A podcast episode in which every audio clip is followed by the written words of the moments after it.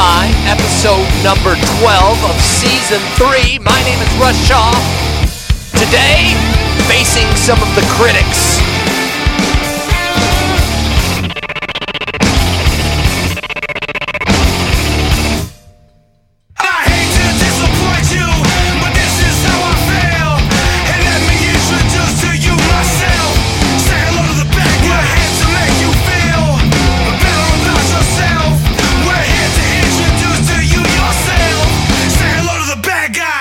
Little POD bumper promo music on the podcast today.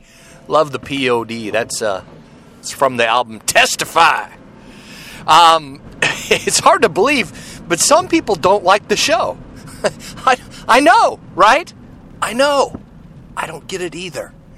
Um, but I am open for constructive criticism. I am. And, and sometimes when people get angry or, or I touch a raw nerve and people are like, ah, what? You know, and they fire back or, or leave a negative review of the podcast. I mean, uh, that's cool. I, I get that. It's just, you know, it's just how you, how you do it. So uh, I'll address some of that stuff and hopefully I'll try not to offend everybody. Um, but I'm offensive sometimes. I, I don't apologize for that. Sometimes, uh, if you're passionate, if you're, um, you know, if you're out there, you're passionate, you got something to say, you're going to offend people. Uh, that's one of the one of my favorite scriptures in the Bible. Jesus says, uh, "Woe to you if all men speak well of you." Right?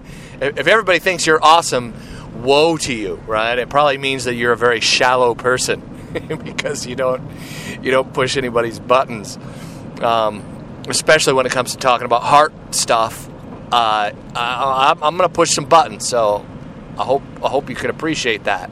And if you don't, thanks for listening. See, it, it shows that you have the kind of character that would listen to someone that you disagree with. Uh, not everybody who listens is Christian, by the way, and and I dig that. I'm glad you're listening. I'm glad you're you have an open mind. Uh, again, I'm glad you're listening, and I, I, I take your your criticism to heart. All right if it's angry, if it's constructive, whatever, um, I, I, I like it. That's cool. I go back and listen to some of the past shows, and, and I don't agree with everything I say. Right? There's some things I disagree with. So, um, funny thing about the show on iTunes, if you go to the iTunes store and you look up the podcast, um, there's about 26, 28 reviews, something like that.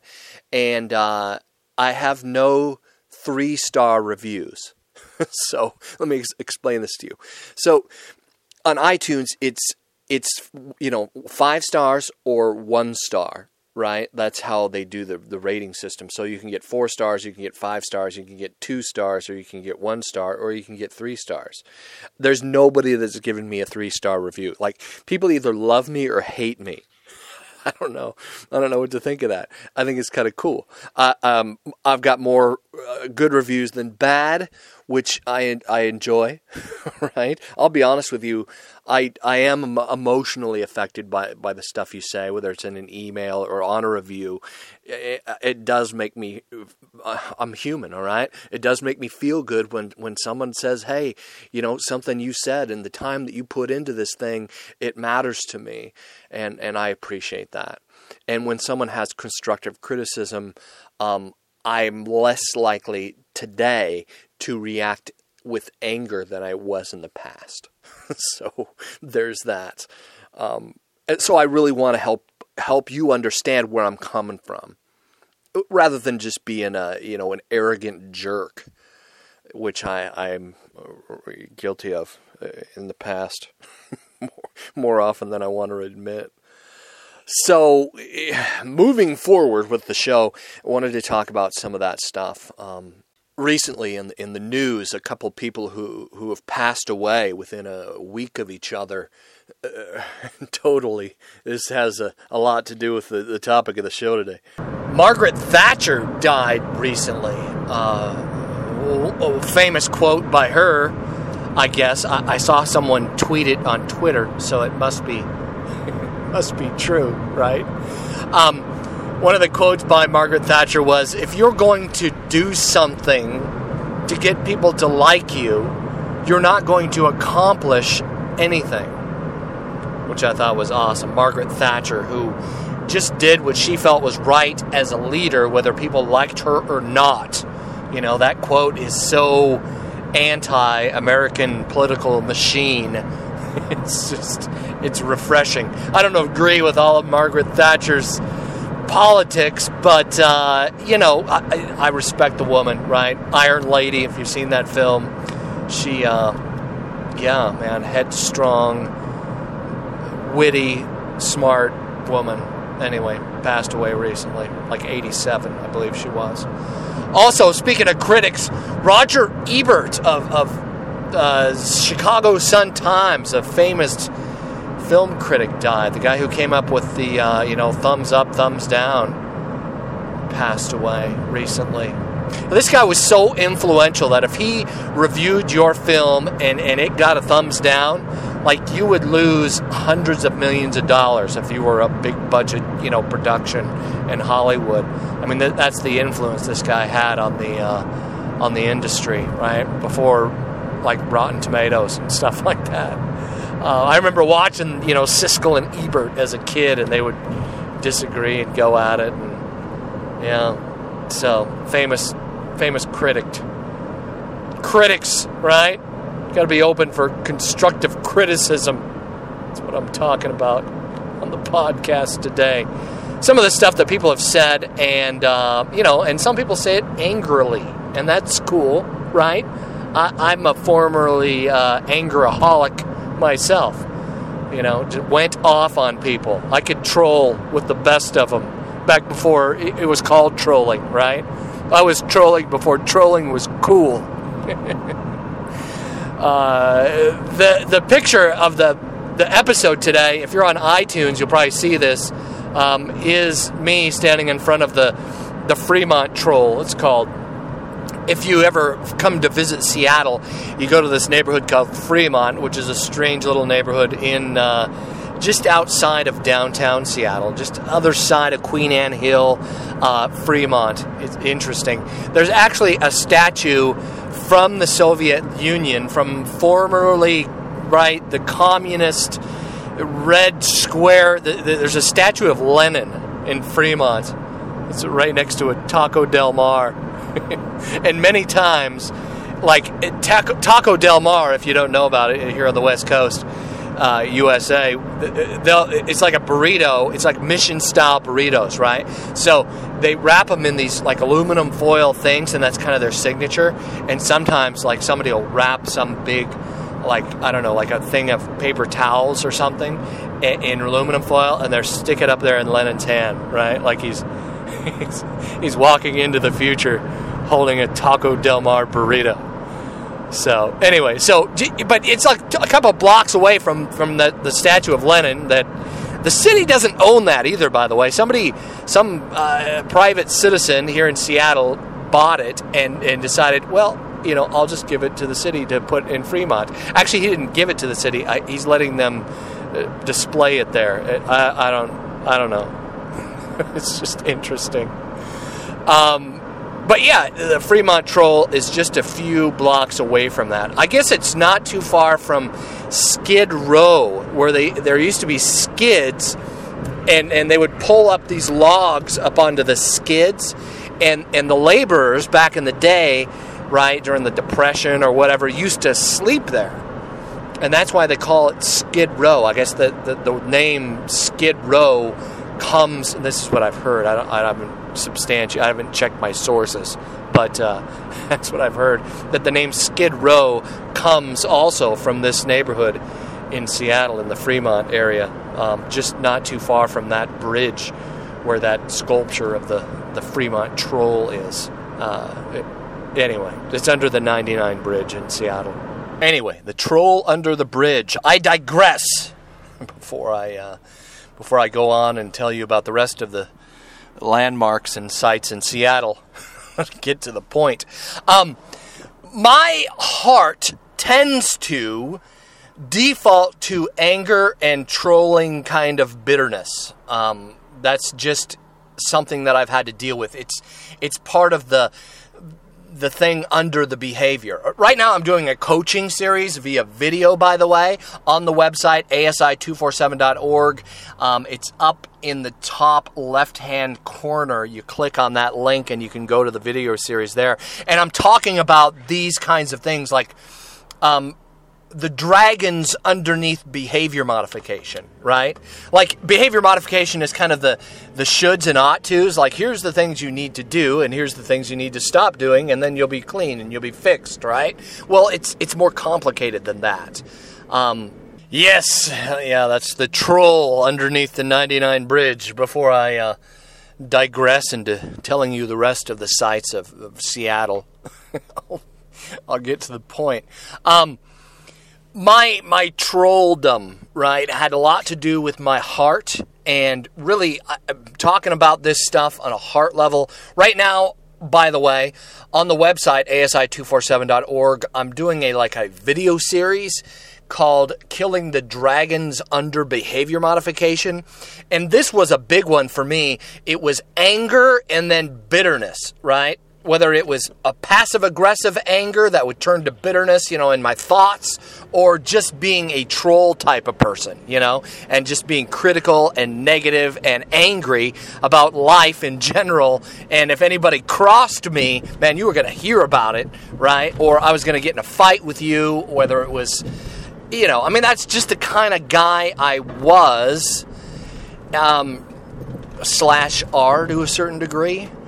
Um, I'll give you I'll give you a, a, metaphor. I I know a guy who went through uh, some serious rehab. He had some serious chemical dependency issues. He did meth for like you know methamphetamine for like six or seven years. Um, survived that, and but his teeth are, are, are a mess. Uh, a thing about doing methamphetamine is it it'll wreck your bone structure. I mean, it attacks your teeth. It, it you break bones easily. And part of this, he was talking about his teeth, and he said, "I have to watch what I eat." And he and there, he has had some. He's got a good job now. He's been clean for like ten years or something like that. But his teeth are still to the point where if he if he drinks hot like hot coffee hurts his teeth he, he eats ice cream his teeth get hurt really bad right so he's got like like raw nerves right there in his teeth still um, and and I, I I'm kind of like that I guess I still have I'm an emotional guy you know you could say I'm a I'm a sensitive soul. I don't know. Um, so a way that I I block that sensitivity, I've used anger. All right, as a way to kind of distance me from other people, to not have to be in messy relationship with them, to not have to reconcile with them when I've hurt someone or when someone's hurt me. I just tend to get angry. That's my default mode, and it's kind of like that that that guy, that friend I know with the with the teeth, right? I have to realize, and and when that hurt happens, I have to you know check myself before I wreck myself, right? like Ice Cube said, a little quote by Ice Cube there, right? Um, I have to check my own heart and and realize, okay, where where am I doing here? Where where am I going? Where are my motives?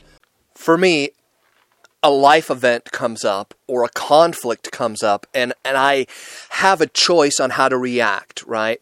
Like I can react emotionally and I can just, you know, go to default mode and let my passions and appetites run in that, in, right, in that conflict, in that situation. Or I can hit the pause button, stop and think about how I'm going to react and and then react out of that. And, and, I'll tell you, the second one has taken some time and it's taken some work. And that's where I wanted to talk about, you know, an email from a listener, on social media. Um, at Russ Shaw, by the way, is my Twitter handle if you want to do that. ASI247.org is my email, Facebook, all that stuff's on there. Um, but anyway, so I had a, a message from a listener talking about the 12 step. I, now, I've had a lot of these over the years, and a lot of people, you know, the, the sense that people get uh, that I have from 12 step is negative. And I, I'm, I'm critical, right? I want to be honestly critical, but I also I don't want to come off as negative either. Um, this individual said, "My appetites need to be in check."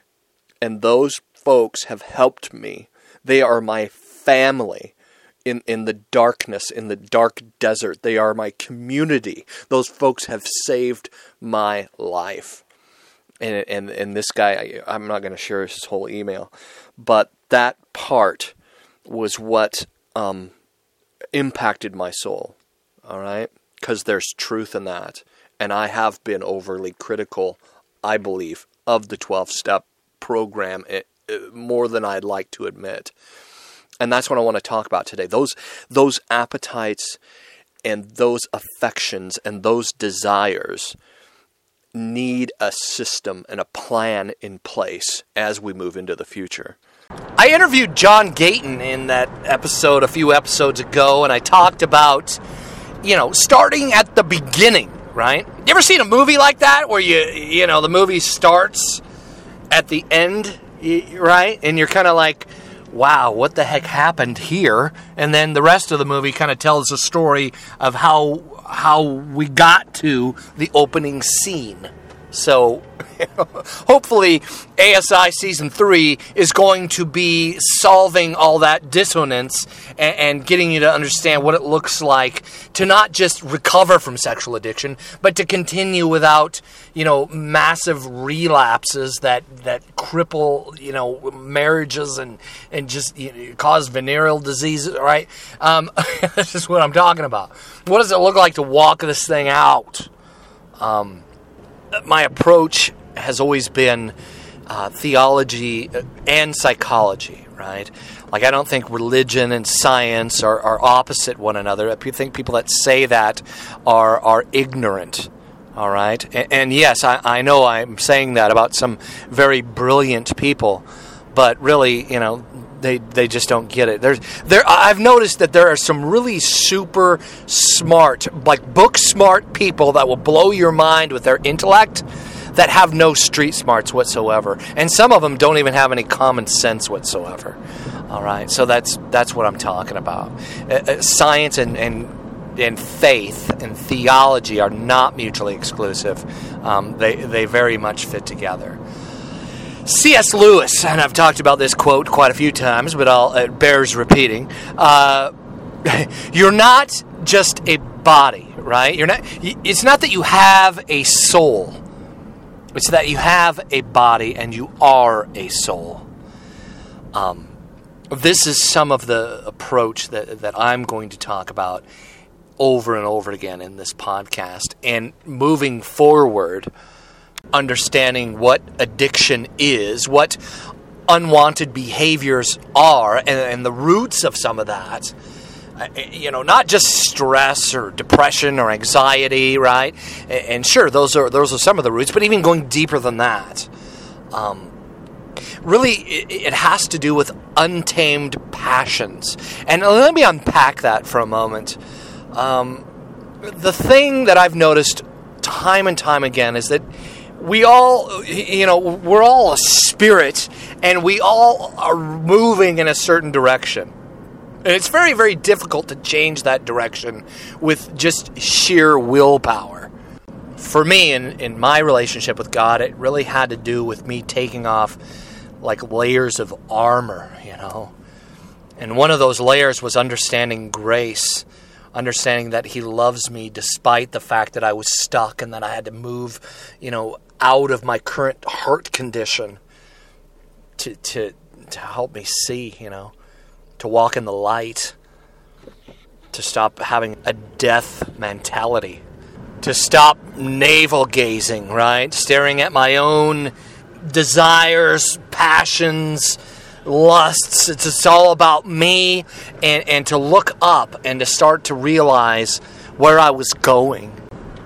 So we live in this earth suit, right? This body that is constantly tempted by continual appetites and our will, you know, our will is fragile at best when it comes to the overindulgence that can can come from these appetites. You know, we weren't created to just continue to feed, whether that's food, drink, or sex. I mean, the thing about food or drink is that if we don't do those things, we'll die.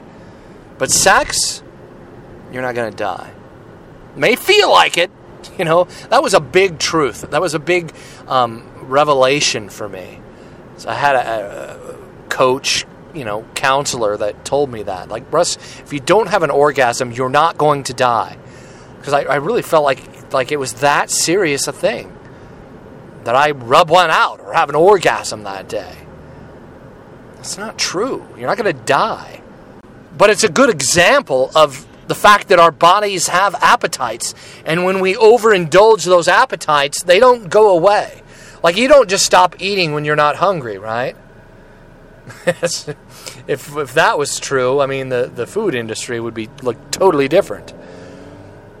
We eat because it tastes good and we like it and we, we want to overindulge. And when our, you know, our, when our appetites go untamed, they grow, right? The fleshy appetites get so big that they start to shadow the soul appetite.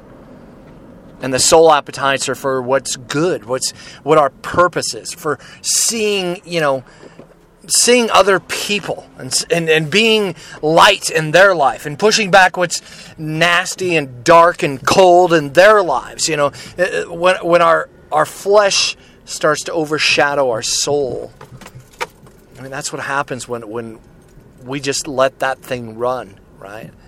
Let those passions and appetites run.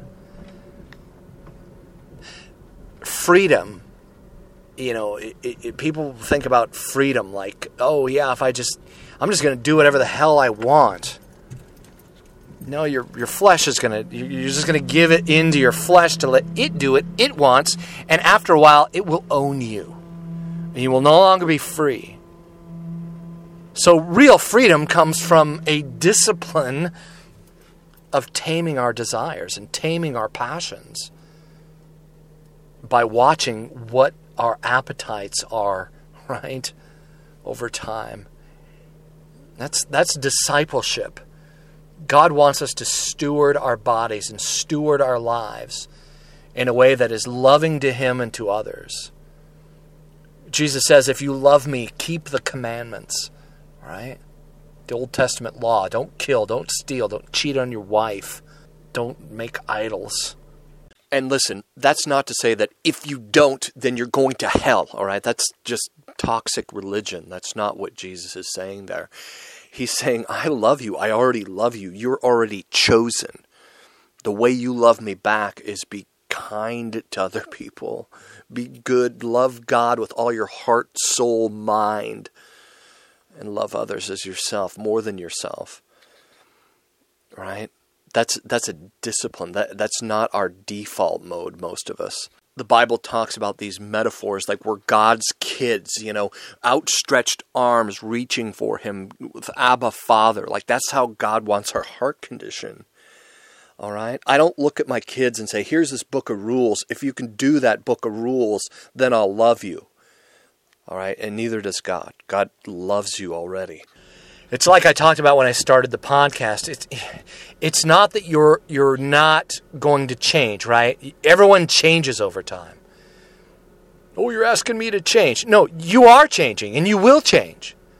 That's true. Now, there's a heart level part of you that always stays the same, and that's good that's how God made you that part should stay the same. There's some there's some character flaws. We all have them, sure, but you know there there's an essence to you that is uniquely you. All right, and God made you that way, and God loves you.